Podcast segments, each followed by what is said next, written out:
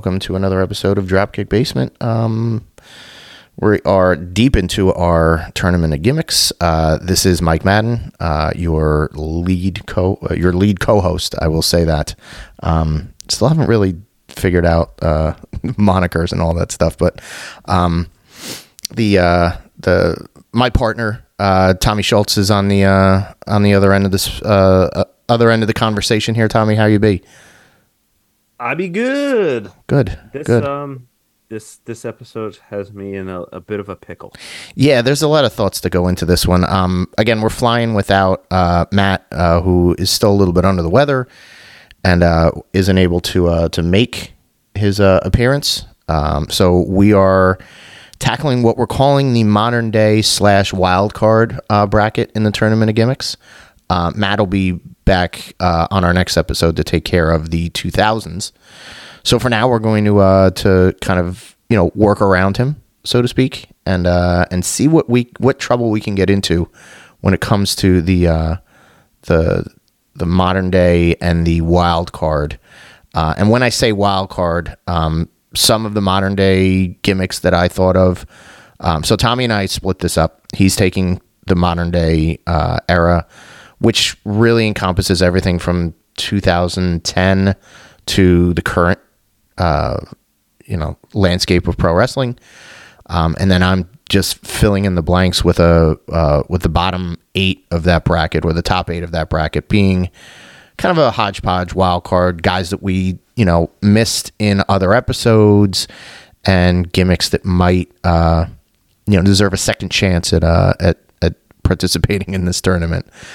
So um, I hope that makes sense. Uh, if it doesn't make sense, then we completely botched this, and maybe we hope that somebody from uh, Tommy's side of the bracket uh, will will get through, and we can, you know, kind of keep the continuity going. But um, I guess um, I don't know. I guess I'll start with the wild cards, right? You know, just as a way of kind of breaking things up a little bit and and shining up some of these uh, the let's see what you got the losers of yesteryear. So, um, so I've got eight on my little bracket here on my uh, uh, my side of the bracket.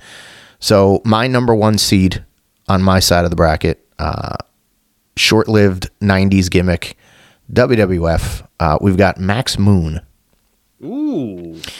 Max Moon originally was supposed to be Konnan. Uh, yes. They signed him uh, from the uh, AAA promote. Actually, probably before AAA even started, um, uh, they brought him in because he was he was becoming a big star. He was a soap opera star. He was the Hulk Hogan of Mexico. Um, and they were like, well, you know, we're gonna we've come up with this concept where we've got a kind of a mask that's got hair extensions. Uh, we've got a bodysuit, and um, that's what you're going to wrestle in. But you're going to come to the ring in this clunky, almost Mega Man costume. Like if you know Mega Man from the video games, uh, kind of like the bulky big helmet and um, almost like a robotic look. And that was the original idea behind this was that he was, you know, the man of the future uh, or the man from space or whatever. Like it, it really, again, it's, I think we covered it in uh, the last episode where whoever drew up the idea probably just drew the costume but didn't necessarily know anything about what the backstory for a Max Moon uh, or Maximilian Moon would be. Um, Konnan bailed. Or, Go ahead. Or had any idea of how you would wrestle. yes. in a moon suit. Yeah. Well, he, again, I think the, the idea was always for him to like take it off um, once he got to ringside. But it's it's the idea of like this. You know, we want our characters are larger than life, but now we need the entrances to be spectacular entrances. Yeah. And it's like, well, it doesn't matter how much money we need to throw at this. We're going to do this. Meanwhile, the costume weighs a couple hundred pounds. Um, and Konnan did it at like a TV taping, had a big argument with Vince, and was like, well, fuck this. I'm going back to Mexico because I'm still a star there and they don't know that I went to the WWF and I can show up there tomorrow and still make a shit ton of money. So he did. Uh, but they were like, well, we kind of still like this Max Moon. So they modified it. They get Paul Diamond, uh, who had been uh, a journeyman tag team wrestler, um, famously under the, the mask as Kato in the Orient Express. Um, so they put a mask on him. They, they gave him the same like mask and bodysuit, but instead of the big bubble costume and the big robot looking costume, they gave him uh, a jetpack. And the thought was that he was going to master the jetpack and maybe hover to the ring. What they weren't accounting for was fucking gravity. Because jetpacks are, not a thing. Um, They don't work. they're a thing on the Jetsons, which is a cartoon, um, but in real life. So th- my favorite part about this, he has his debut on Superstars, and he like he's he shoots. So he's got pyro that comes out of like you know out of his arms, like a you know a little bit of a you know short pyro thing, um, and he gets to the steps, and he puts the jetpack on. It's got a little bit of you know kind of sparks and uh, dry ice to come out of the bottom of it, which is supposed to be his propulsion. But he just kind of bunny hops from one step to the next step to the next step, and uh, then gets in the ring, takes his backpack off, and then does a whole bunch of tumble salts and and you know kip ups and and flips. And he's an athletic guy, so uh, athletic and tall. So um, it, it it really just looked like this kind of like hyperactive spaceman. Uh, very quickly became like a jobber uh, because they were like, oh shit, it's still Paul Diamond and it's not Konnan, you know, who's you know kind of a good worker and a super worker at this time. Um, and Max Moon uh, was quickly uh, losing to Shawn Michaels on the first episode or second episode of Monday Night Raw, I think. The outfit was preposterous. Yes. Yes. He actually looked more like a pinata than he looked like he a. looked uh, like he was wearing a jockstrap on his head with like predator dreads. yes. Yes. and like Leroy Jetson's yeah. Well, and the whole like. bodysuit. Yeah, the multicolored bodysuit. They were just all about bright colors Yeah. Yeah. and bodysuits And in make- the nineties. Right. And make a spectacular entrance, and nobody's going to give a shit. Like, once he goes in the ring, all you have to do the rest of the way is just five minute match, get yourself over, and, And- then. And then they can't wait to see you next week when you do the, the, the same entrance. And there was really no explanation as to what a Max Moon was supposed to be exactly. Yeah, It was yeah. just like, here's a guy from the moon. From the moon, right? Some part of outer space. Max from the moon. Maybe that's just what Yeah. they should just call, should call him Max from the moon. Uh, but yeah, he fizzled out pretty quick. But he gets into this uh, this wild card bracket. it's very memorable. I I'm mean, sure he I- was. Yeah, he was on your probably your short list of uh, of people that could have made your '90s gimmicks. Yeah. When maybe maybe when we get to like the final four, we can do like an honorable mention Mm-hmm. Oh, of sure. all of our Yeah. all of our decades. Yeah. because he he was definitely on the list of fifty. Very good. Yeah, I'm, I'm I'm just glad that he made it in here as a second chance guy. So he's the number one. I put him up against Abaddon uh, as the number Oh. eight. So Abaddon is a um, she was on AEW television mostly when they were in the pandemic era. Yeah. I And- think she's still signed. She is still signed. Maybe she's injured, but she hasn't really she hasn't been on television in well over a year. Um, I think when they stopped doing AEW Dark, she really like definitely Yeah. fizzled down.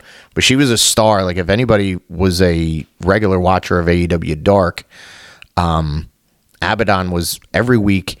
She had a very much like a horror uh, creature gimmick where It's like a zombie kind of. zombie um she would bite and you know the blood capsules it would make it look like she's sucking blood um it's definitely based probably on some horror character but because i'm not really a horror guy i don't really know like you know what the source material is but it's very much like a sp- again for for a woman and i think they you know they they do a nice job in the last 10 years of really allowing female wrestlers to develop characters that are um, that are like this, that are you know that are based in um, horror concepts, or that are or that are based in like you know paranormal.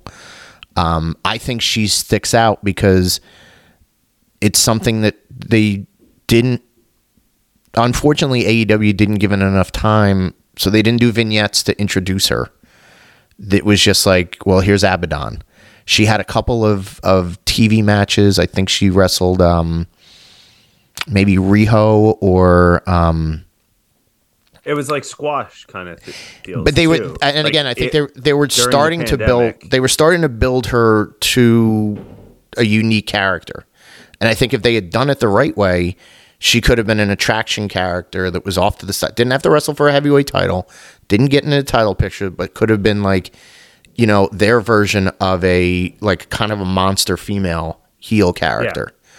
Um but it just She could have got in with like uh like um uh Luther and Serpent. Yeah, exactly. Kind of doing like the the horror gimmick. Yeah, kinda deal, right, too. right. And you know, put her in a hardcore match against somebody, and like, you know, let them, you know, use as many gimmicks and weapons, and uh, it just didn't really. And again, if she's still working out there and and still plying her trade to like fine tune the character, maybe we get another like rebirth of it.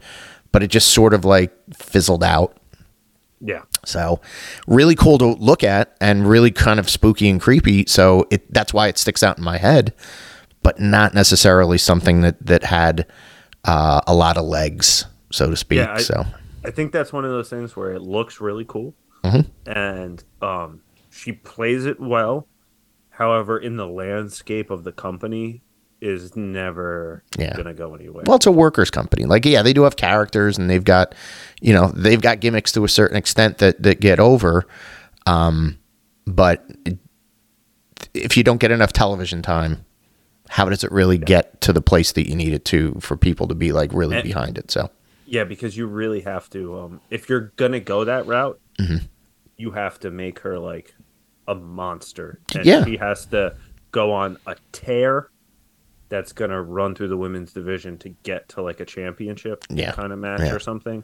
Where there, I don't with with again with like just the landscape of the company, I don't think that they're gonna ever put the time and effort into. yeah, it just it's well, well, it's nothing against her or the, the the gimmick itself. yeah, It's more just that's. I, I think that that would have a better chance on the indies. Yeah, yeah. And if she does, you know, again, fine tune the character, take it on the indies, I think that's where you get buzz. Where it's like, well, if she's, you know, having better matches or or an Go indie or an inter, something, an indie know. feud with somebody, yeah, that certainly can uh, kind of rebirth it. But you know, w- we are where we cool, are. It's a cool gimmick, though. Cool gimmick. It's pretty cool. really interesting to look at and and to see. So, uh, bless her as she's as she goes on her way. Uh, I've got my five and my four coming up. Uh, my four, sticking with the theme of horror. Um, we've got the character is Leatherface, Yes. Yes. which is uh, Leatherface from the Texas Chainsaw Massacre. Um, it's uh, was portrayed by the man who was formerly Corporal Kirchner in the WWF. Uh, got himself fired. Uh, again, a gimmick, a gimmick inside of a gimmick. Uh, it's like the Russian nesting doll of gimmicks. Um, but we've got uh, the Mike Kirchner uh, gets fired from WWF because you know whatever reasons or just isn't good. Um, but then reimagined himself in the Leatherface gimmick and wrestled extensively in Japan, in Mexico, in Canada. Um, brought this. Le- I think he did Memphis too. Like for, for sure, he did Memphis um, as Leatherface. that.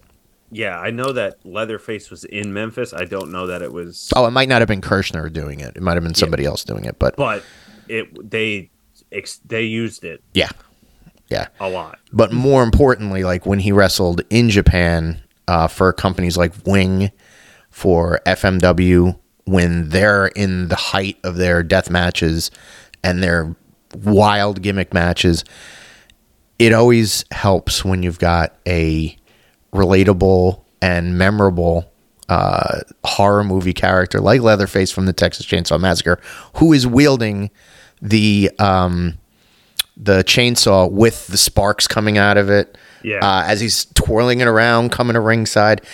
That part of it was stolen by uh, Terry Funk when he was Chainsaw Charlie. Um, so there's an homage, so to speak. Um, moved over to, I believe, IWA in Japan when they were Yeah. doing their King of the Death match.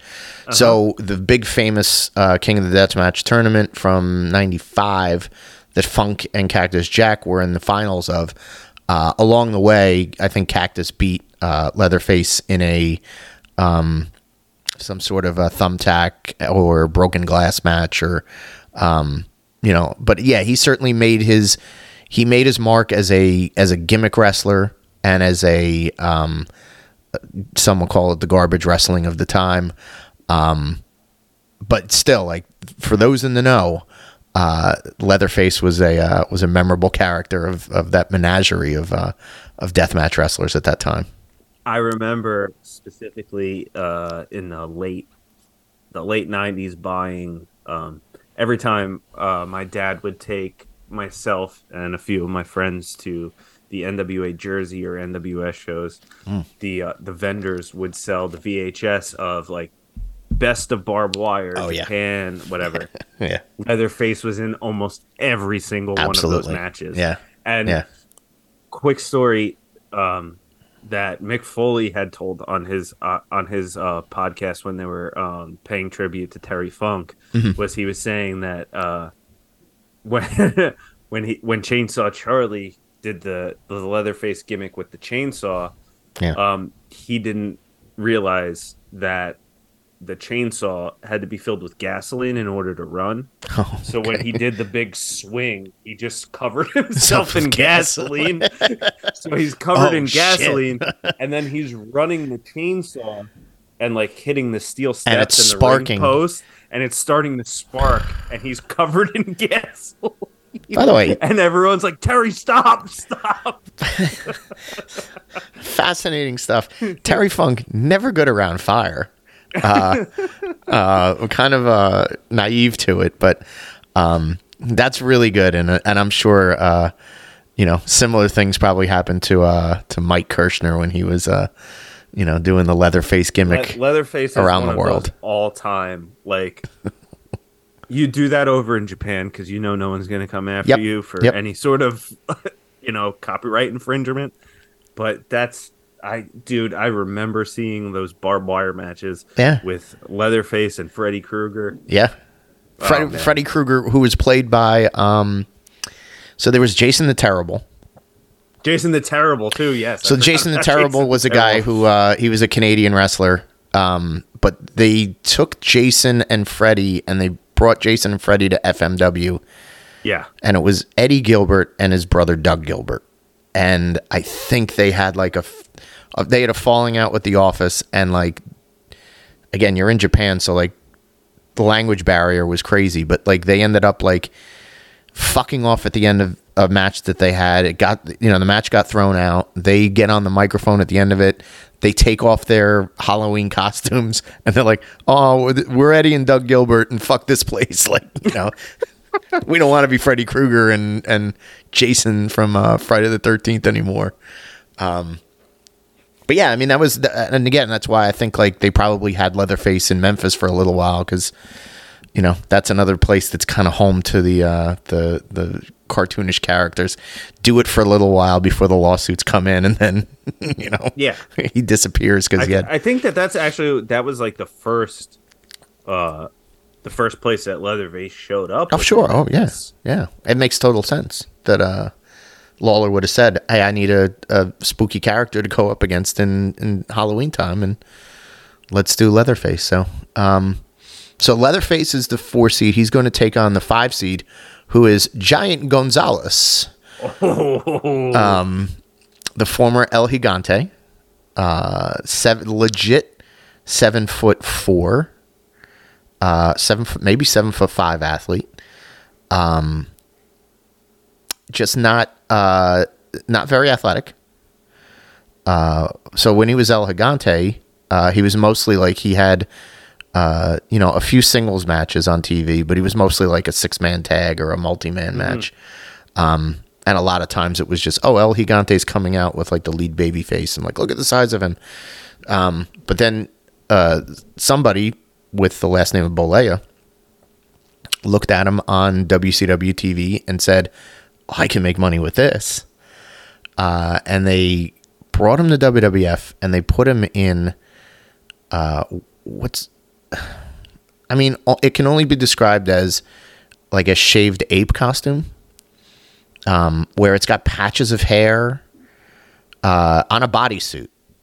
We didn't put him in trunks. We didn't put him in like long tights or anything. We put him in a a faux hair bodysuit, and he's got Wippleman as the manager, and he's got the Naturally. the size, and then they again, I this was Hogan saying like, if I'm gonna have a run, I like Yokozuna, I'll work with him, but I want to get the big man in here because I eventually want to be the guy that slams the bigger giant than Andre the Giant. He sees dollar signs. Everybody else was like, have you looked at him in the ring? Like he can't run. He couldn't run.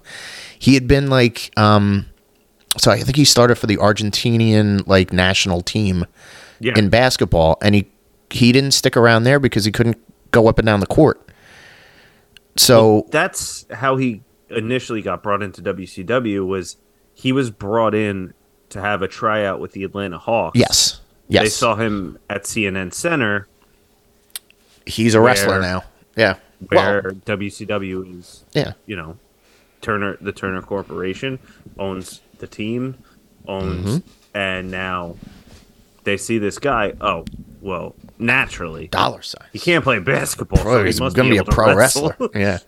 Meanwhile, his knees are awful. He can't he can't move. But WWF had him for a little while. very He he wasn't yeah. short. He had that match against Taker and Taker couldn't do shit with him.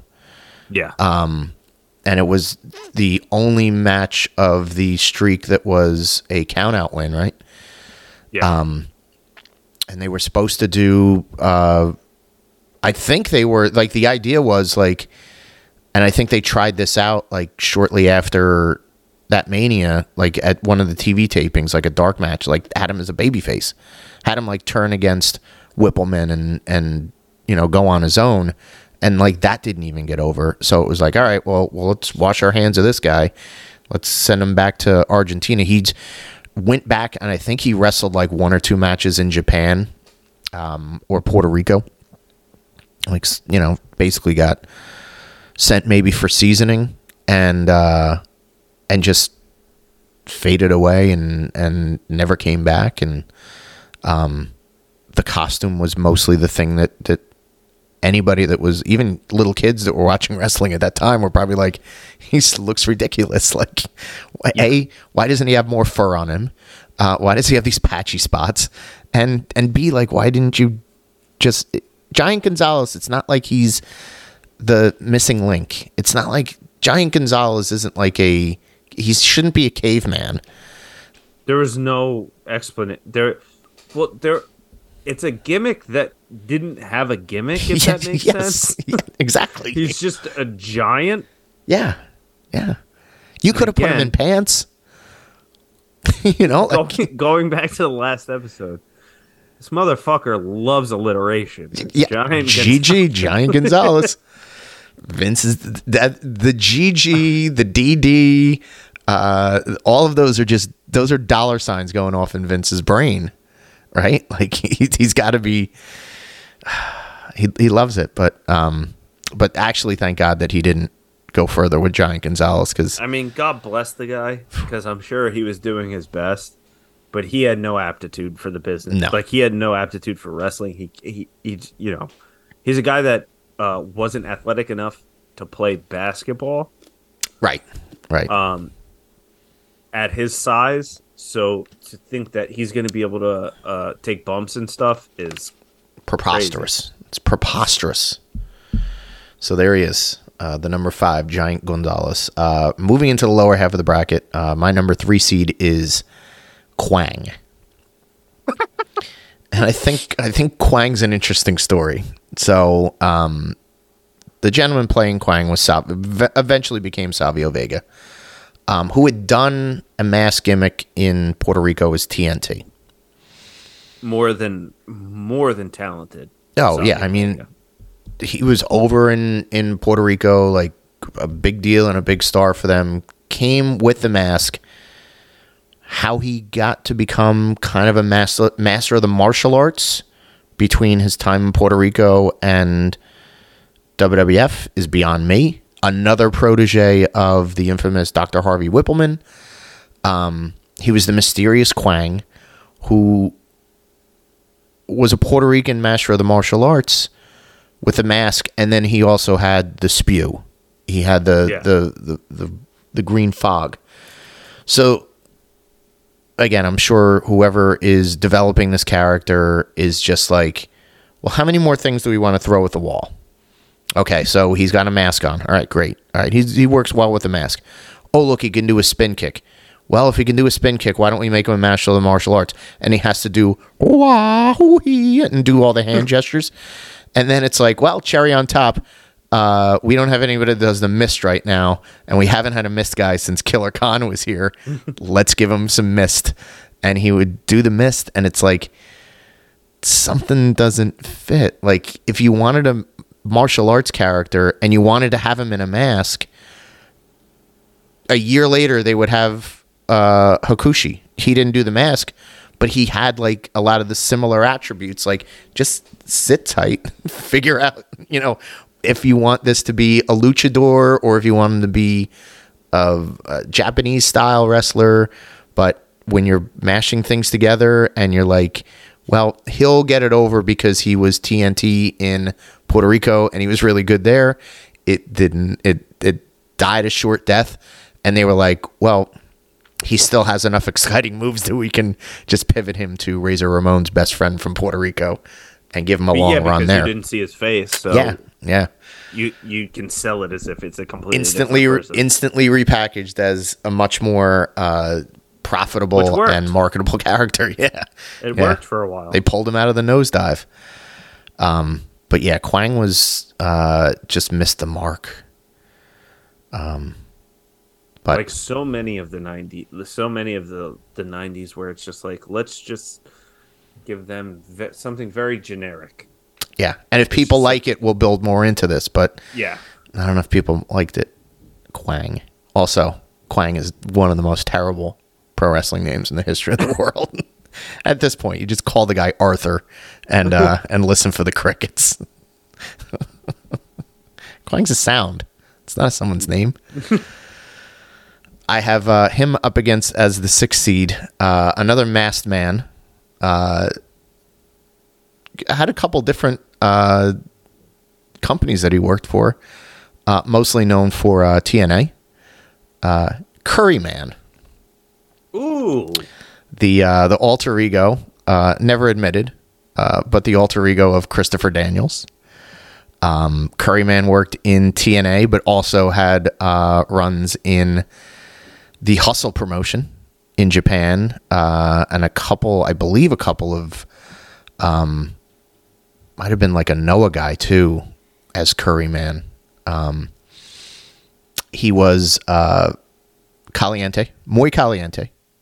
Uh, he was another one that was like, well, um, here we got Christopher Daniels who can work his ass off and is a flyer and has studied like lucha and Japanese style um, has so he has a great acumen, uh, but he's playing kind of a racist Japanese I character underneath this. Kind of. um, but it's also kind of based on Indian cuisine.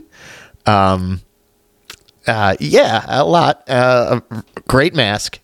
Uh, one of the one of the Wasn't world's there greatest. Like a bowl of soup on it. There was there was yes. I, I, would assume it's curry, but it looks like a bowl of soup.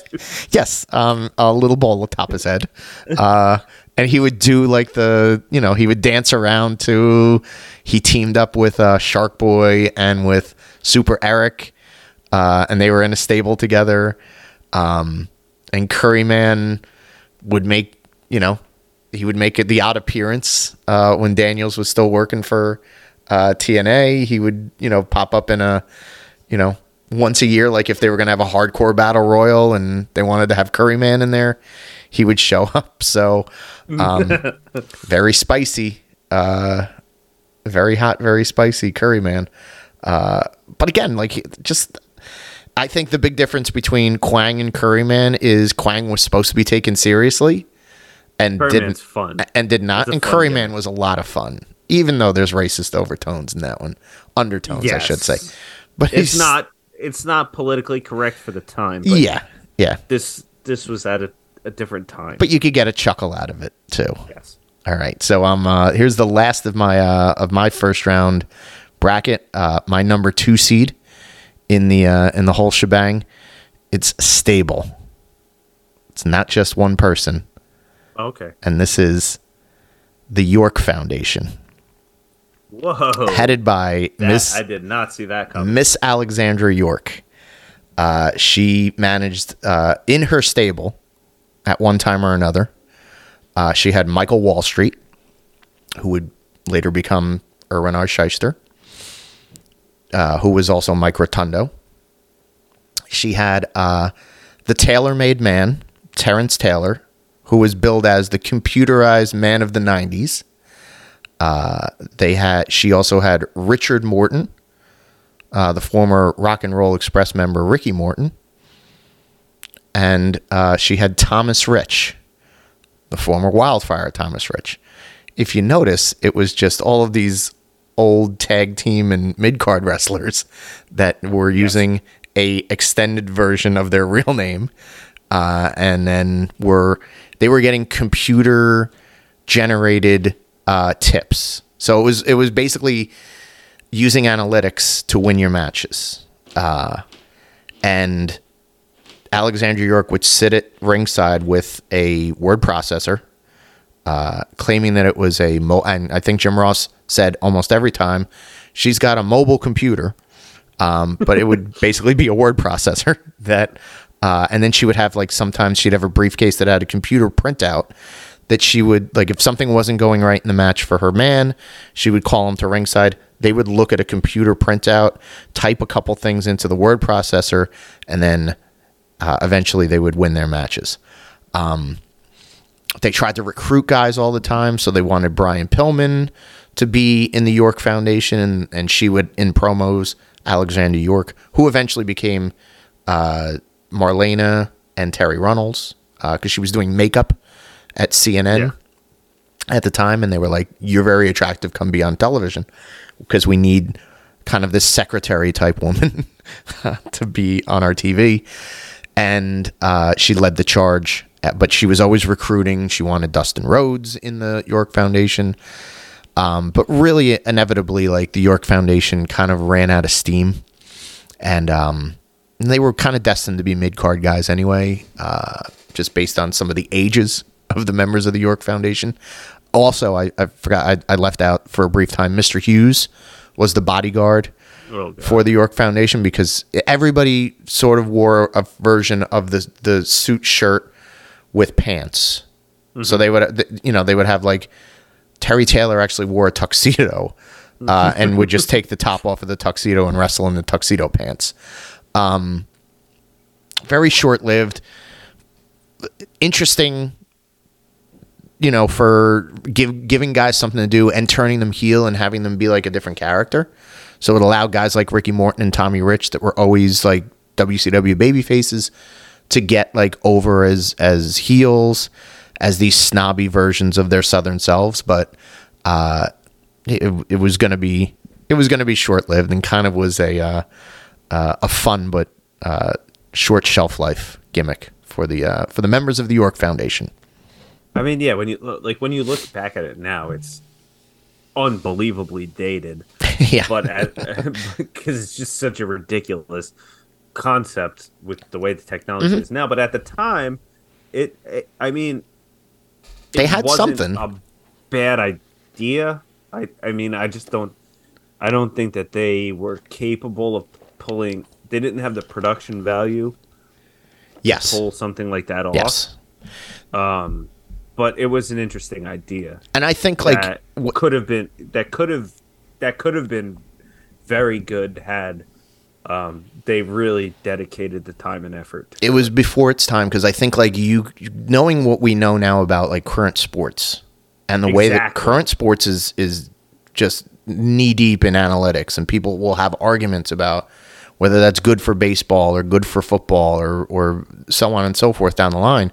I think if you brought something like that back around th- in this day and age and had like maybe not at ringside but have somebody backstage that's the analytics Have someone on like an earpiece Advisor. at ringside in an uh, Yeah. on a on a, a headset or like earpiece that's giving like signs or so, you know so, there's Yeah. so- there's there's meat on the bone. there's there ways that- to there's ways to do it now that would actually like really either get a guy over or could make a heel be a real kind of nerdy piece of shit that uh that, that you could work with so especially if you're taking like you know the way that WWE is bringing uh you know a lot of these um college athletes and stuff Mm-hmm. yeah up yeah now into the performance center to give them a reality based gimmick of Yeah. you know the whatever sport that they were playing at the time Yeah. and have their their character be of that and have a manager I want to be that- good at wrestling. you know. I, I hired this analytics. This is my analytics team, and they have two or three developmental people that are Yeah. sitting in, and they do skits and vignettes. Yeah, I think there's like there's something on NXT that's like Chase University, but I think they're more of like a frat than they are a It's analytics shit. department. Yeah, let's, let's Yeah. honest it's corny it stinks but but it's still like but yeah, it no, could no, be done. There's yeah, and it's like you said, very ahead of its time, um, and nothing but good workers. That Mm-hmm. th- it was a short-lived thing, but if that was given the time to marinate, I think all of those guys could have really got. Oh yeah, yeah, Um, it could have worked well. So my last, uh, my last entry, my number seven seed, going up against the York Foundation. Um, one of my favorite indie gimmicks of the last few years, Dan the Dad. Uh, I laugh so hard at their uh, anytime I see Dan the Dad uh, highlights on YouTube. Um, if I see him like, especially like if he's in a, a tag team match with another partner.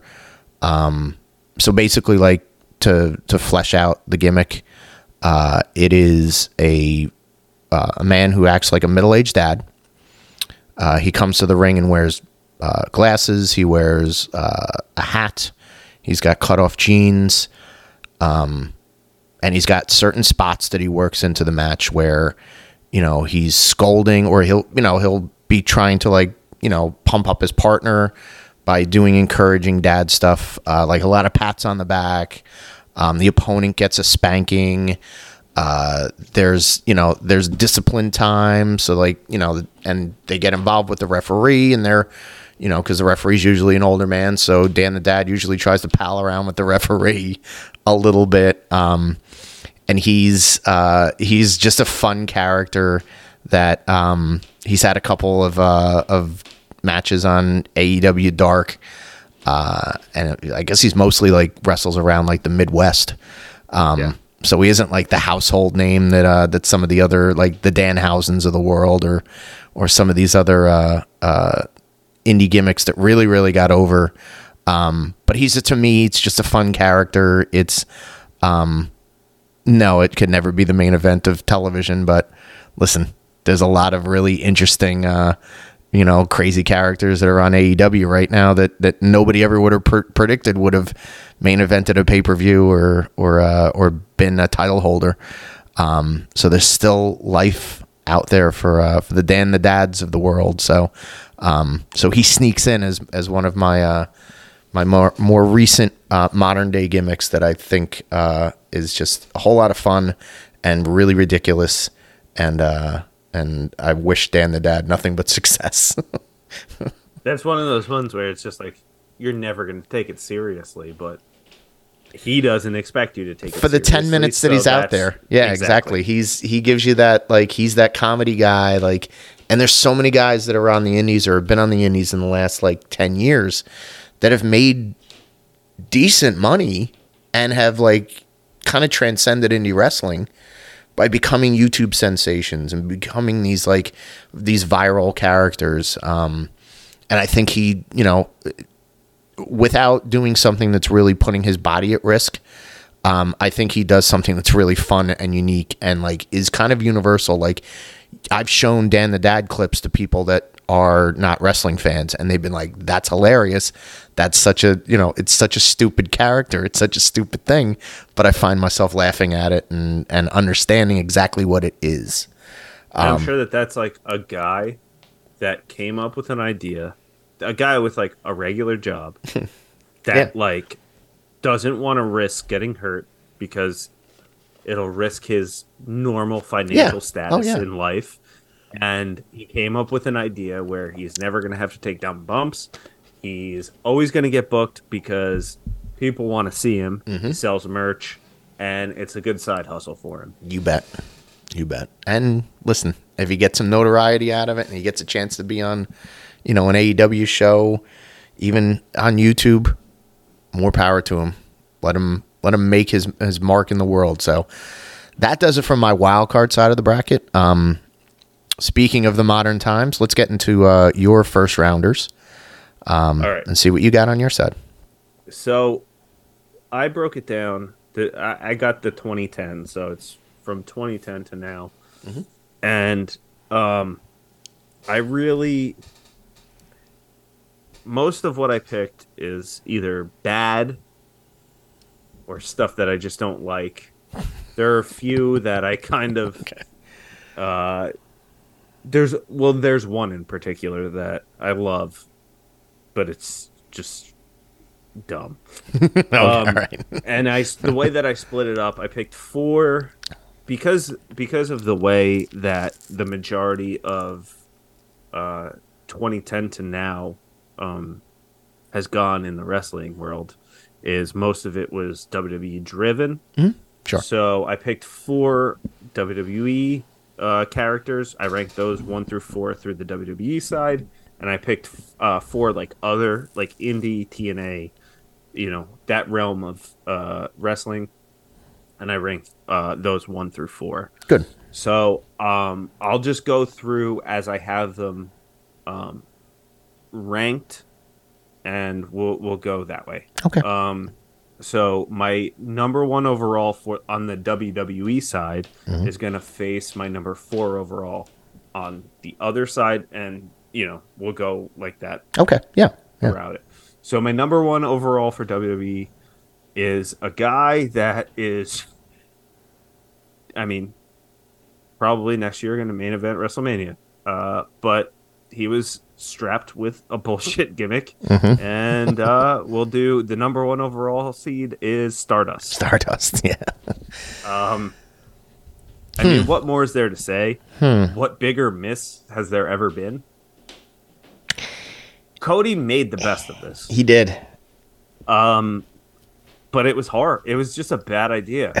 It's it's them not seeing what the potential he had. I mean, um, leading up to the Stardust run, uh, he, I mean, he was kind of killing it. They did, yeah, Um, they did a great job with him and Dustin or Gold Dust as the brother team with Dusty going up against the Shield. They won the tag belts and um It's just it was. I mean, I, you know, you know that he didn't care for it, and at the same time, he still had to do it.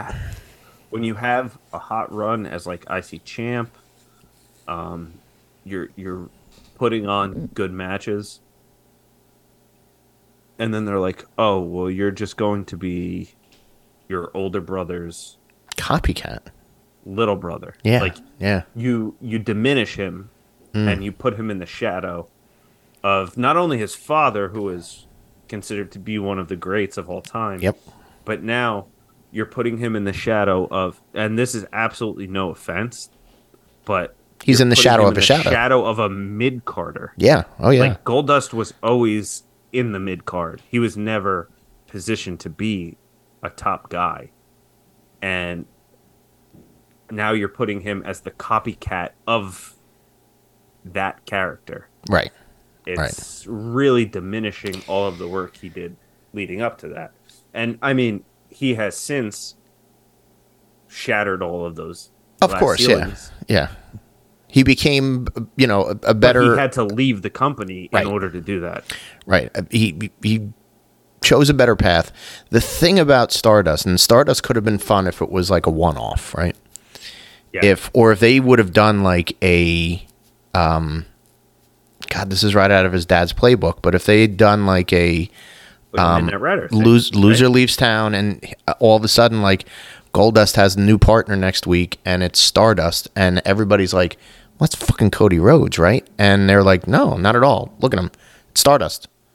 Um, Goldust's, you know, he has a, uh, you know, a, you know, a, a, a apprentice or whatever, you know, however you want to phrase it, and then eventually, like, he takes the makeup off and he's back to being Cody because he served the suspension or whatever. He got himself reinstated. Um, but god damn it, like he got so it, it, it got progressively worse too.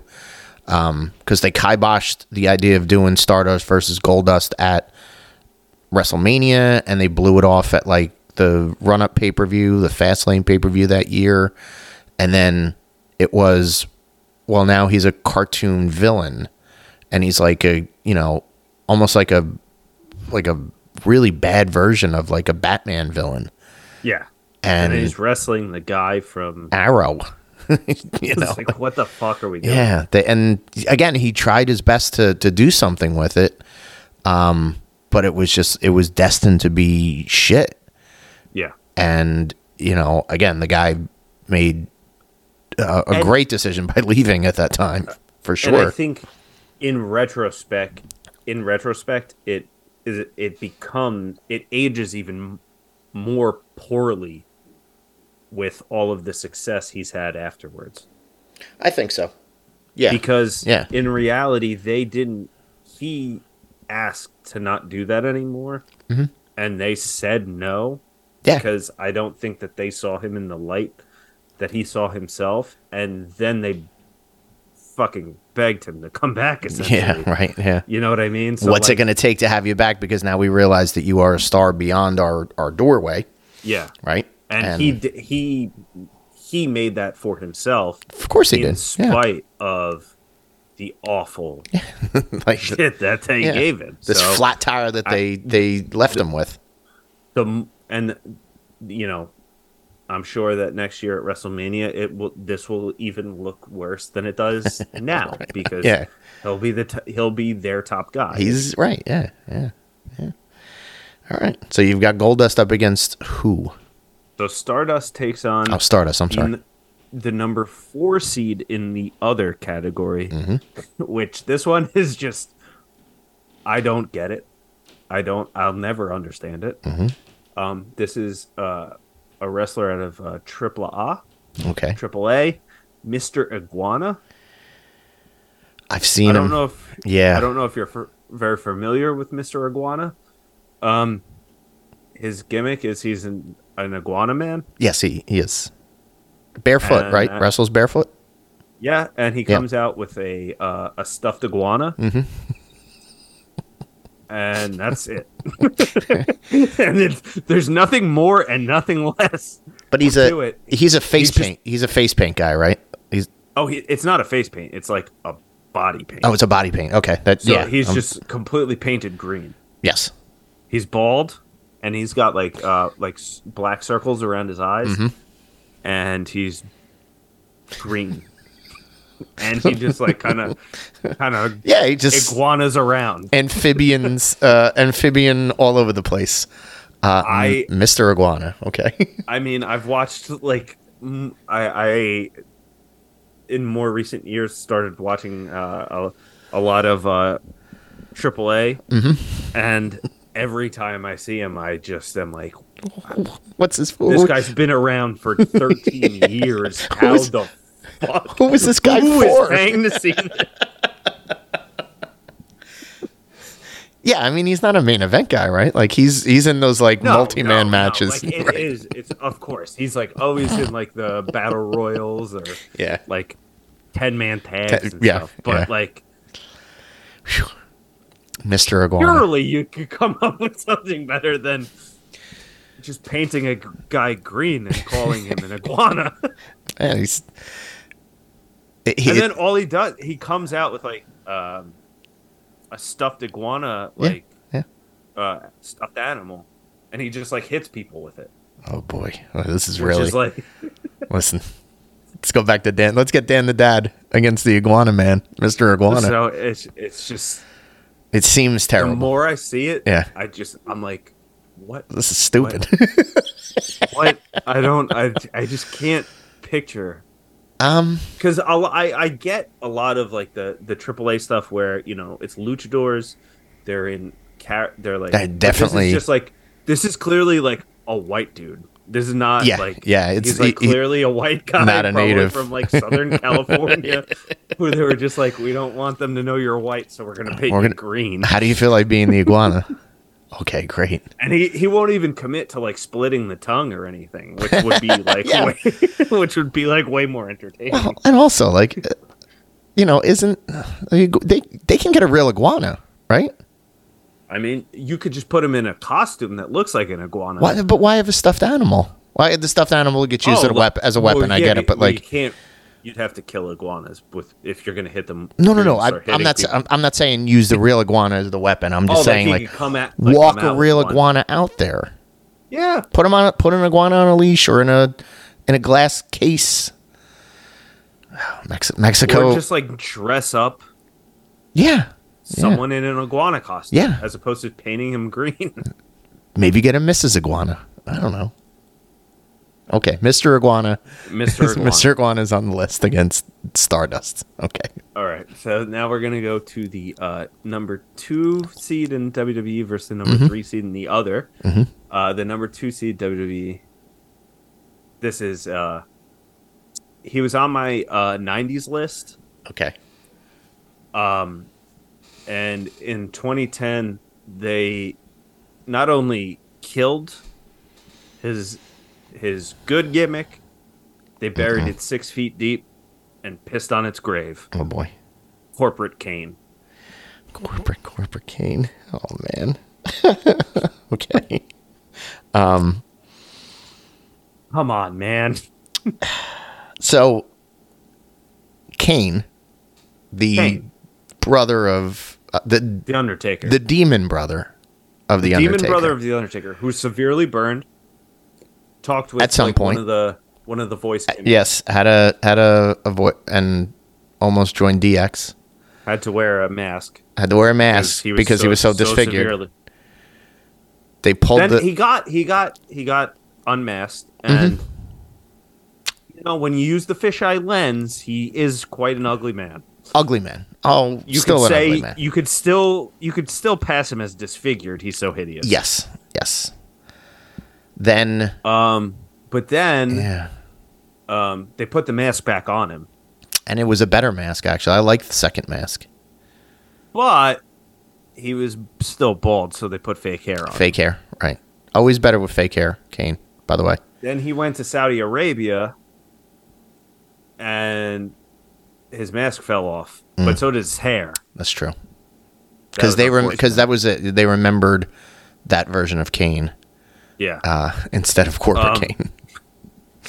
and then um, the authority uh, needed a heater, Yes, yes. so uh, Kane just started wrestling in dress pants. There's a million people in developmental.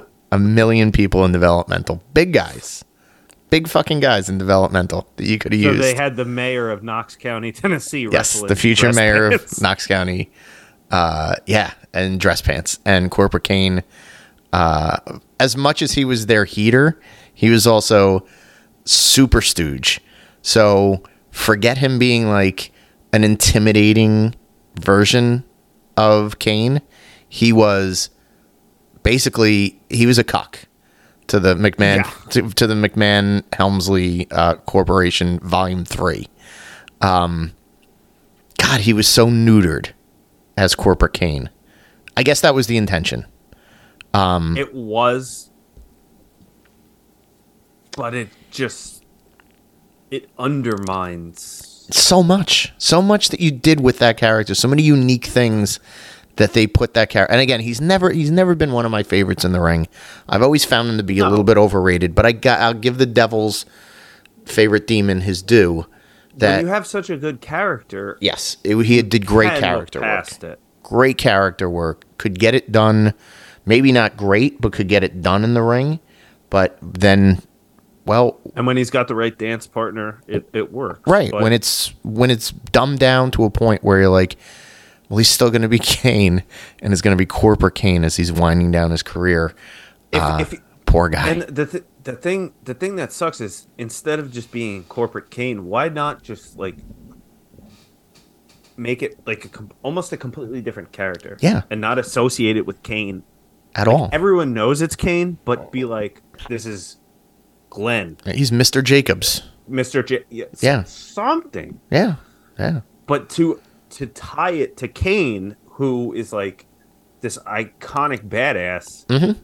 really just and I get there's that it kind of ties in because you're supposed to not like him, but why do you have him in main events? but it's it's like the it's it's the bad kind of heat. Yeah. it's not. Yeah, he not Go away heat for days. exactly. Yeah. that's it. That's what it is. It's Ugh. like, dude, I don't want to see this. It was an embarrassment. It was. It was. He was there for like a year and a half, two years as corporate Kane. yeah, Oof. Yikes. bad. Yikes. Bad. Bad stuff. All right, corporate Kane. All All right. right. So my number three seed is this is a this is not a faction, but this is something that you actually touched on earlier. Mhm. Um, kind of, and it's the Twitter gimmicks of the COVID era, which I will tie in. There are three Okay. there are three specific ones. One of them became successful, so I'm not gonna, and that's Danhausen. Okay. That sure. I'm, I that I am not going to associate with Mhm. these other two. The two that I'm really speaking towards is Warhorse right. And Luigi Primo. yeah. Yeah. Yes. Yes. So like, Value. these I think the better idea instead of Twitter viral- gimmicks, viral gimmicks. Yeah. Yeah. viral gimmicks. Yeah. where Yeah. these are guys who, for better or for worse, Mhm. became super popular because of, and I would say th- they're viral, but it was mainly based off Twitter promos that they were putting out. Yes. Yep. and then when you see them in the ring, Everything goes to just- shit.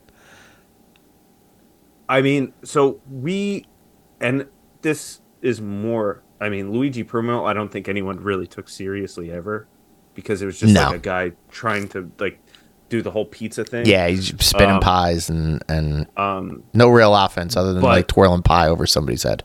but Warhorse was like Twitter, like super viral on Oh Twitter. yeah. Yeah. Yeah. Um, and him and Danhausen were kind of like teaming up almost at the same time. They were. Like Danhausen had Danhausen overcame um that crutch. he was multi-dimensional. That's why. Yeah. Yes. Yeah. Um, Warhorse.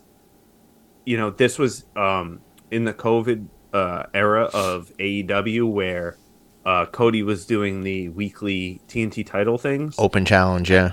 And Warhorse was super viral on Twitter, and like coming out of that, Kingston, Ricky Starks, Ricky Starks. they yeah. they all got the TNT title shots, and then he was like, "All right, well, this guy Warhorse is, you know, He's a- viral on Twitter. Yep. Let's let's get let's get him on." And shit, It the was awful. Bad, Yeah. shit the bed, Yeah. awful. And the whole gimmick is like he's like a metalhead. I guess Baby Ultimate. Warrior. Right? It's like yeah, it's like kind of like Ultimate Warrior esque, and it, He's not a to me, horse. it's super fucking corny, yeah. and Yeah. and he stinks. He yeah, he didn't get it done in the roast. But I think like uh, so this is the I guess this is the only saving grace of it Um, It's entertaining in at your indie level. videos. At- well, at- right, exactly. Or at your indie level. So if you're like, you know, if you're going to see AIW or AAW or so, you know, whatever promotion that he's kind of uh, which I don't think Native like, he's to. really booked anymore. I, I, I haven't seen him because- in a while. I think he had a bad that, that bad TV and and his It buzz got- it, dried up immediately. exactly because everyone knew him from Twitter, and so like Mm-hmm. they were booking him on the indie shows, which are not televised. Yes. So the only the people that are there are seeing them. right. And then once he's on TV and he stinks, people are like, "Well, I'm not going to go to these indie shows to see this guy." You know what it is. It- and this is this is what it comes down to is that it plays to a small crowd. That's why I'm saying like for you for your indie feds and your you Yeah. know even if you It worked for a while. Right. If you're a bigger indie fed and you're like, all right, well, this month we're bringing him in and we know the opponent to put him up against and it's going to be a good, we're bringing in that match that's played out somewhere else and we're bringing it to this part of the country. So that that works, but then when you elevate it to national TV and it doesn't get to to the buzz that you expected it to get to, Yeah. and it immediately I think it like killed it. drops in the freezer, that then all of a sudden it's like, well, now I've seen it. Why, why would it be special if I see him in Austin at my local indie, or if I see him on, on California indies or whatever it is? So I think he was kind of a, a, a like a byproduct or a victim of that. And these are like the two, I would say, like the two most prominent guys that you could. There's a ton for more. the examples. Oh yeah, yeah, But this spot in general is just going to like the viral, yeah, yeah. Shockwave the robot's another one. like the viral sensation. Yeah. Of like the, yes. Yeah. Where you see it once and you're good. right? Yeah, I laughed, I chuckled at that. in thir- in thir- in 30 second clips Yeah. on on as you're scrolling through your feed it's funny yeah, yeah. but if you subject me to a 15 minute match i'm gonna wanna can i can i keep scrolling Yes. right. Bring me something better, please. All right. okay What's your So, next uh um, your next matchup?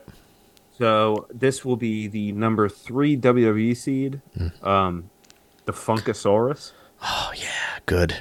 Good. uh brodus clay Brodus Clay. who still unfortunately going to this day I think he just announced that he's retiring. Cuz Yeah, as he should cuz he well, he always sucked. Let's be honest.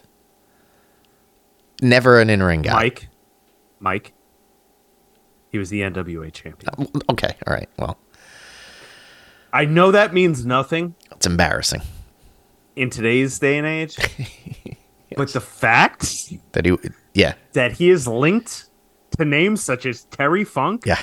Yeah. Harley Race, and Jack Brisco That's I know. is not only a disgrace yeah. to this fucking sport, Yeah. but I will mm. put that solely on his mama. Yes. Somebody call her and get her get her here so you can get it right, get him out of here. I Um, mean that. I don't know if you remember the WrestleMania thing where like they had like his mom dancing. Oh yeah. Oh, I do. I do. So like Brodus Clay was supposed to be like this badass character that got over not at all because Wasn't he a, was before he wrestled? Was he a bodyguard for? Oh, he's a bodyguard Yeah. for Snoop Dogg. well prior to wrestling at all, yeah, Yeah. he was a, he was, Yeah. and then but then they tried to bring him in as like a like a badass. He was a heater for um, Del Rio. Who? Yes. Yeah. Yeah. Um and he just sucked. yeah. I mean, there's just no other way to put it. He sucked, and he still sucks, and he always will suck. Yeah. But they, Yeah. he does have a very. He, I would say the one thing that he he has a lot of charisma. Uh, the guy has he has a big personality, and so giving him this like Dancing I'm gimmick. I'm a, I'm a big dancing like he was never gonna get because he's so bad in the ring. yeah. He was never gonna get over Right. It was it it, it was at a certain as level. a, as a badass because it was he was just he was so bad. Mm. So to give him like he was almost like a, a he was like a a, a, a he became a comedy It was a well, a comedy wrestler. for sure it was a comedy spot that he was in. Didn't they all? Well, all right. So it was originally it was he was from Planet Funk. Yes, Uh, I don't know what solar system, but Planet Funk. Um, I think that's right outside of Jupiter. Naomi and Cameron uh, were the dancers. Yes, the Uh, the- funk the funkadactyl. Funkadactyls. The less said about uh, Cameron, the better. Um, then he had uh, uh, Sweet T, the hip hop hippo, uh, as his partner.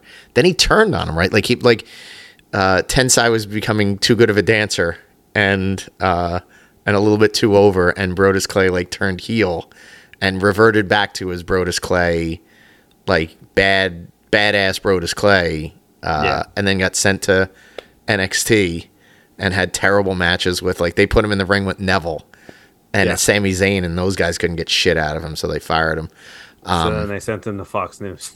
and right merrily merrily down the down the tube to uh to wrestling on youtube for uh billy pumpkins and uh and being a commentator on fox news I mean, there's a there's a clip that I saw a few weeks ago. I guess he he recently uh, dropped the NWA title to uh, EC3, and like even worse, he got he he was so comically blown up yeah that he couldn't even hit the ropes. I- it was one of the fucking funniest things I've ever. which is weird because uh you would think he was such the picture of health through his whole career and now oh yeah, Uh, now he's now he's really let himself go, and he's uh, if he goes into retirement and he sticks with his friends on Fox, I just I I always thought it was such a fucking mark move too. Anytime I would flip by Fox, and he'd be on like one of their you know panel shows, and he would he's have the- the ten pounds of gold in his lap. title with him.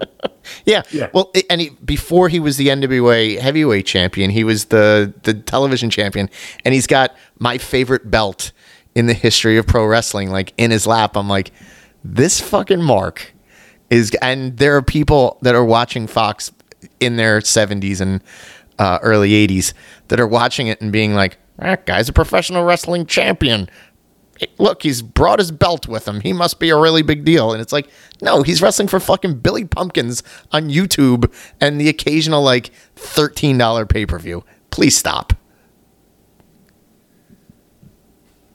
The worst. Brodus. Okay. All right, uh, Brodus is going against the uh, the number two seed in the other bracket. Um, this gimmick was popularized by friend of the show, uh, uh, Joseph Janela. Okay. This is um, the Invisible Man. Yes. All right. this one I can get behind. This is my personal favorite. if I had my say, the Invisible Man would win this whole fucking tournament. The what he did with this is, and it's gotten he he's taken it around literally Yeah. around the world. Yes. Um.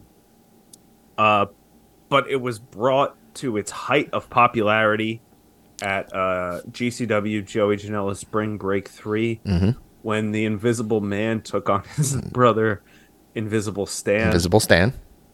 uh, in what could only be uh, considered a 10 star match. Bryce Remsburg's Magnus Opus. Nobody. I was there for this, and god damn it, this was pure G. he put the special glasses on so he could see the invisible man. The- They did a balcony spot. Um, bravo! Tables. God damn it! It's there's so many. I, am I'm almost. Uh, I actually, I, I'm pretty sure uh, he has since uh, passed. Oh. R.I.P. Invisible oh, wow. Um, but God damn this- it! It's so I mean, it's so good. it's so good, and it's again, it's it. It's the type of thing that, like in the arena, I'm sure at the time, um, there's one thing like watching it live and seeing Bryce and seeing how they worked all of the spots in, and the crowd really being, for lack of a better term, the third person or the fourth person in the match because the crowd gave it that They bought in. that sh- yeah they they lock stock and barrel like they they did that. Commentary was amazing uh, on that as well because they knew what the concept was. They knew how to make it fun and weird and stay up with it as well you know and and not necessarily like make it like just laugh it off and and and and not give it its it's do it's it's art. I and the traditional wrestling people are going to say that's corny and it's dumb and it's not re- it's not real wrestling. It doesn't have to be real wrestling. It is it's performance art it harkens to the to the DDT promotion um, where you used to have guys like Kota Ibushi and um, uh, who's the other guy? The, the anyway, the, when they would wrestle the the mannequins and the the love dolls Yeah. and everything, if, like if it, if it wasn't if it if it was uh Yoshihiko Mm-hmm. uh debuted in 2004 or else he would have been would have been on this list. oh, for sure, yeah, that's yeah. another one where listen. People um traditionalists of wrestling will say that this is killing the business uh you're exposing the business blah blah blah blah blah. Whatever. There are a million guys on the independents that wish that they could get the reaction Yes, that nothing got. Exactly, exactly. And the reason that nothing got that reaction was, again, your audience bought into it.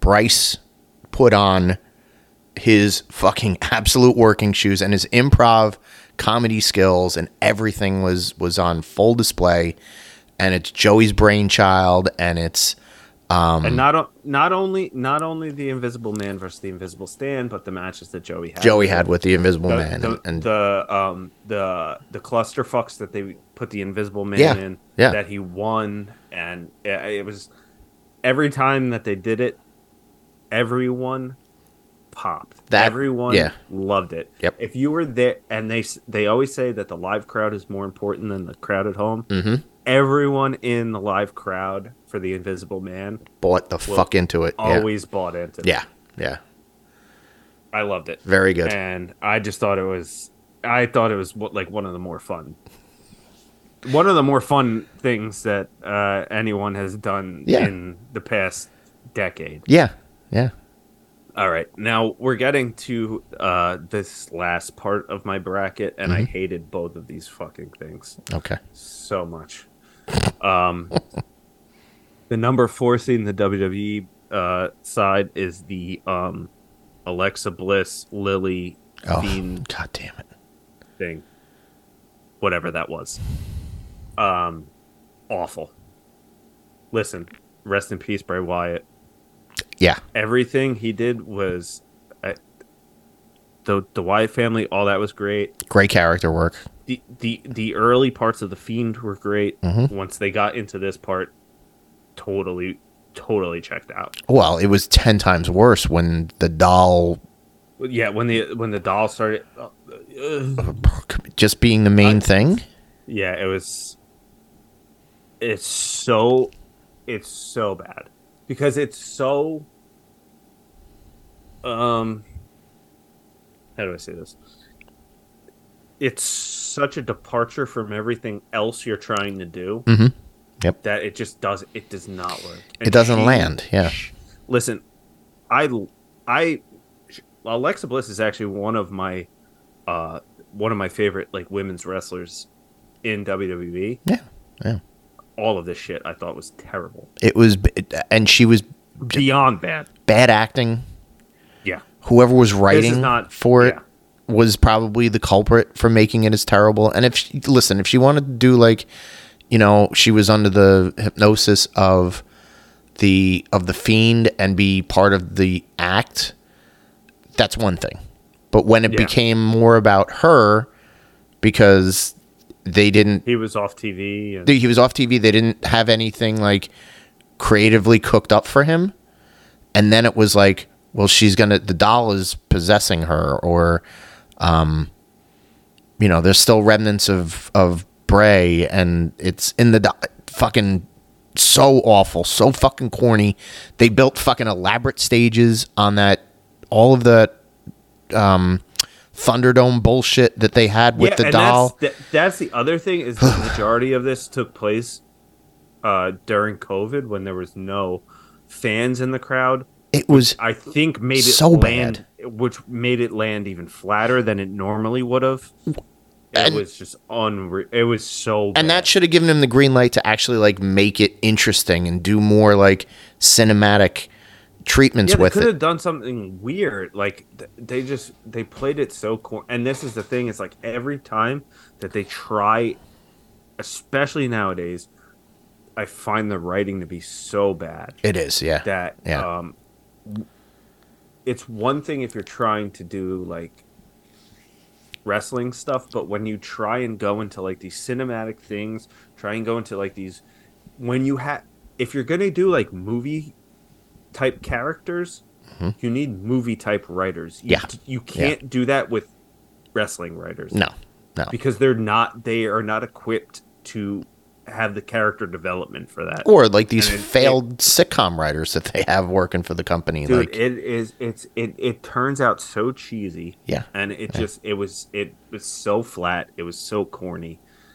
I I she is she was like my top I would say top 1 or 2 like in the late 2000s. Mhm. Uh like going into like 2017, Alexa Bliss and Sasha Banks were like my two Yeah. favorite yeah. and as soon as they did this, it just killed it. And for you. You kind of never want to see her again. yeah. Like yeah, and I, I could do without it. Yeah. yeah. They ruined her.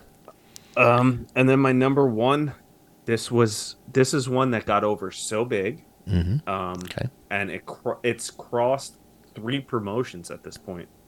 Um, and I can't stand it. I think it's so corny. Broken Matt Hardy. You and I talk about Matt Hardy so much off off camera, like off show, I should say. Um, I'm glad Matt's not here. I'm just gonna say that I'm sure he loves it. because he loves it, or he loved it at least when it first started. Uh, and he was the he, he- I think he was the first person to say, "Did you check that out? You got to see this." And I watched it, and I was like, "Eh." And the fact that Matt Hardy's been doing it for it's like six years now, seven years now, some variation on this, like Well, the re I, I- my theory for the reason that he started doing it is to disguise the fact that he can't go anymore. yeah, no, he exactly. So if yeah. you do these cinematic matches that are just like ridiculous spots that you don't have to watch live, and you bring in these cameo appearances, it's, yes, it's that- a way to hi- it's a way to hide your deficiencies. yeah, yeah. Um, but I just find the the character to be. See, the thing is, I never understood whether he's supposed to be a heel or he's supposed to be a face. Originally, it was a heel because he was biting people. Like he was like a vampire version of Matt Hardy, right? Like he, But then it became a baby face. Oh. yeah. Well, because people, people who watched the, the- internet loved it, and they were like, "Oh, this is so Uh, weird. It's it's good." I just I can't like uh, the way he speaks Terrible. It- bothers me to the core. Um, Yes, people yes. thinking it's funny, you're dumb. yeah, yeah, yeah. I it's just every the uh, delete delete. Just uh, It's so stupid. That's the stupidest part about it's just- that like that's his He's like he's like Zig Heiling. Like, that that's I his his what- catchphrase is I I don't. verb. I what are you doing, man? yeah. I can't stand it. there's creative elements to it. Like and there's there's little flashes of like, oh, do more of this or do more of that. It, it was, But- I will say that the um, the what do they call it? The total, the ultimate, Ultimate deletion? total deletion, whatever the hell they Yeah, call yeah, it, the yeah. deletion match, where they the cinematic match. yeah. Yeah. Um, that was uh, a step in, um, you know, especially when COVID hit. That really kind of paved the way for Yeah, a yeah. lot of those cinematic matches that they wound up happening. of with, course, like, yeah. The, uh, yeah. the the graveyard, whatever that uh, the The, yeah, the AJ did, and Taker match, and which then, was like which was um, kind of stadium interesting. Stampede and Right. all that shit. You know, that You can play around with it- the concept. Yeah. but just that per that character specifically, um, him and his whole family. It's very cringe. off. It's very cringe. Yeah. It's so cringeworthy. Yeah. Going like and I don't know if it's a retrospect thing because I was not watching TNA Mhm. at the time. Yeah. So I saw it probably years after it happened. Right. Um and actually I think I may have even seen the one that they wound up doing in WWE before I even saw the original the original one. Okay. Yeah. Um which that was bad and all that the one with- ones they've subs What was that? Uh, I don't even remember Him and Bray? I think It had- might have been him yeah. and Bray. Um, but I've and even the subsequent ones that they've wound up doing in AEW, Yeah. I think they've all sucked. Yep. Um, it's just all it's and so they're all a variation on the same thing. It's sort of like They do the same thing every time. you you we let's beat the dead horse, and then everybody pops when the when the father-in-law is riding on his lawnmower, and then the little kids have to get involved now, and and then like the drone comes up. the It's like, drone. yeah, it's it's I mean, funny once dead horse has been beaten, and Matt Hardy.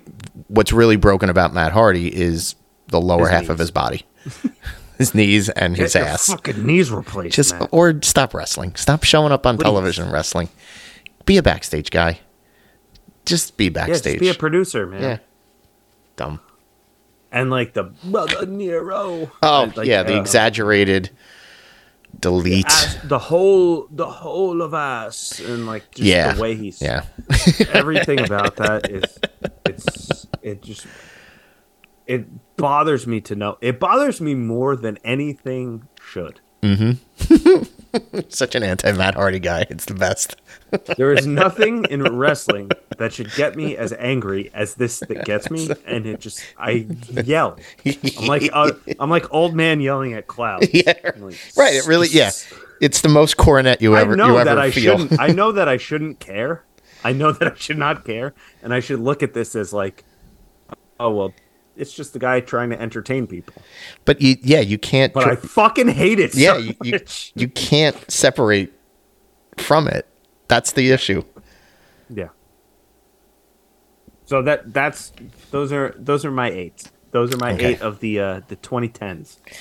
Eight of the 2010s. Um, just real quick, like without going back into the individual ones, like who would you see like that would advance to make it to go? Let's yeah. say so So will I'll pick one of the gimmicks that I have. You pick one of the gimmicks that you have. These you think should uh, advance to the finals of this wild card bracket. okay. So we're just gonna uh, huh. All Just- yeah, you just go ha- first. You you go first. Have a quick. So basically, I'm looking at this and and you know yeah, I would have Max Moon advance. I'd have Leatherface advance. Curryman, I love. I think Curryman's funny, and I'd have the York Foundation, and then my the one that I would have getting out of the whole bracket and my my side of the bracket winner would be the York Foundation Okay. because again I think there's there's uh, there was a little bit missed opportunities there and I think it's very fun to say uh, it could be revised and Yeah. revived in this day and age so the York Foundation would make it out of my side of the bracket Yeah, so when it comes to mine, uh, Stardust clearly advances over mister Mm-hmm. Iguana. I would say that I would say that the the uh, the viral gimmicks, just because of yeah uh, nowadays, stuff. yeah um, would go over Kane, Mm-hmm. the corporate Kane. I mean, the Invisible Man has to go over the Yes. Hunkasaurus. yes and uh, Broken Matt Hardy would go on. Yeah. Um, as much as you want to kill him in the final two, it's definitely going to be Stardust versus the Invisible Man. Mm-hmm. Hmm. I, you know where I'm going, but I would like to see what what you think. See, I would think, um, God, the Invisible Man is so fun. And it's it's the epitome of modern gimmicks. See, like, if, if we're going to be, um, if we're gonna go by, uh, either uh, success or, um, longevity. Yeah. Um, I think Broken Matt Hardy would win the whole thing. Probably, yeah. Just because But- it's still going on. But I think but if we're Yeah. if we're if we're gonna go on like pure, like pure creative p- creative, fun, and unique. of That's the modern of the modern time, I Yeah. don't think anything touches in the Invisible Man. and I would say the Invisible Man would probably, um, if you're in agreement, I'm in agreement on that one. I think Invisible Man, your side of the bracket, and I think the Invisible Man would uh, outlast the York Foundation as well. yeah, I So I I, think love I love seeing the Invisible Man in the Final Four. Yeah.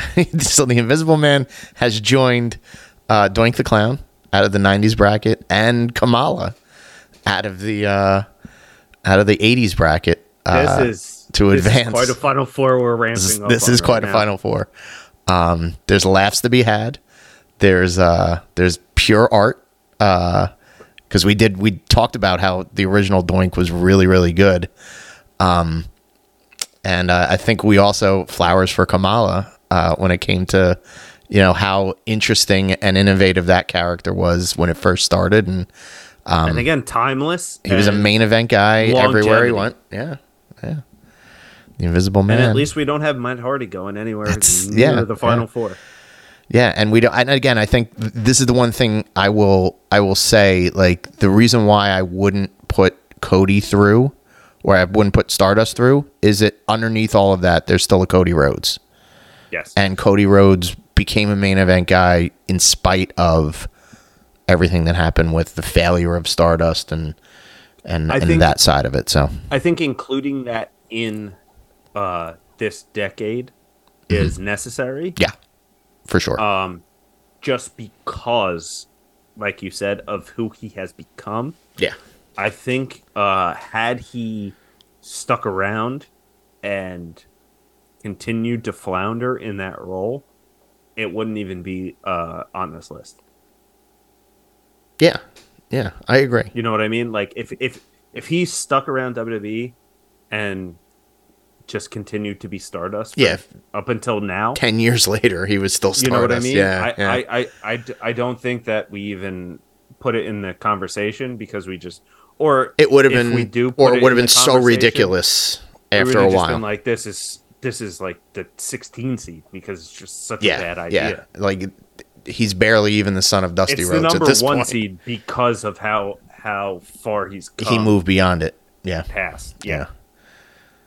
And I think th- this is the other side of the Matt Hardy conversation is that the early part of Matt Hardy's career was so much better. was so much better, and when he became broken, the fact that he hasn't shooken broken Matt Hardy is more embarrassing for him. Yes. than the it fact is that he's for- still riding it Yeah, to this day Yeah. is because I mean the Hardys were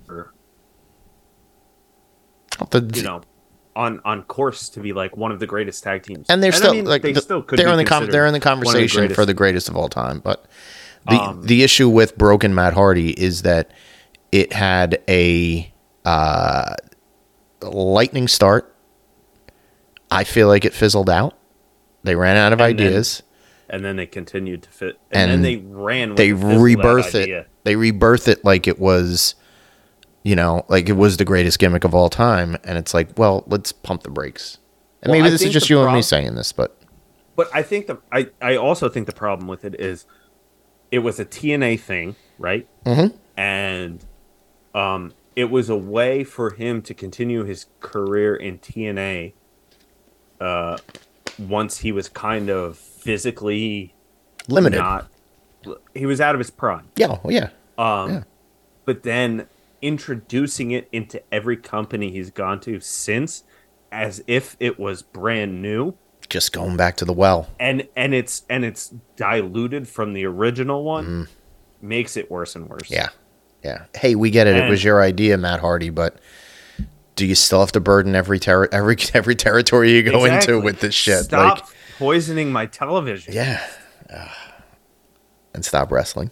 But all right. Well, that yeah, that takes care of our uh, our modern day wild card bracket. Um, I think we did a nice job. I think people will be satisfied with uh, with the Invisible Man uh, being a unique a unique gimmick. Um, if when this episode does go up, I believe I can probably dig up some highlights from the Invisible Man versus the Invisible Stan, and uh, and post those to social media. Because if you if you've never it's seen it on YouTube. if you've never seen it, YouTube. it's it's one of the most unique performance art things that you'll ever see. Uh, and Bryce Remsburg is is the is the star of the freaking show. He's so freaking good.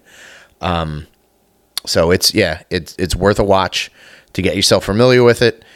And uh, by the time we get our next episode, we'll hear what Matt's uh, uh, bracket for the 2000s is like, and we will uh, we'll pull a winner out of his bracket, and then just decide, you know, who the winner of this whole shebang and who the best gimmick of uh, of the tournament of gimmicks 2023 is. So. I think we did a nice job, uh, Tommy. Thanks you for uh, for breaking down the other side of the bracket for me and and really digging into this. So Thank you for listening to my blathering and and just as a uh, a form of reference, as this was going on, I guess I was getting a little loud. My girlfriend from the other room heard what we were talking about and said the right to censor has to be on there, oh, and then sent Oh. me a picture of the right to censor. oh we got to get word. Uh, were they a 2000s gimmick? We'll get word to Matt to. Uh, yeah, we got to get to Matt. yeah, got to get in there. Goodfather Get that on the list. Bull Buchanan. But uh, all right, very good. Right to censor. Uh, may we may put we, we may put this into Matt's uh, bracket by force, but um, but that's you know that's for our next episode. So uh, we are going to sign off uh, for this evening. We hope you guys have a great night, and uh, we will uh, hear from you soon.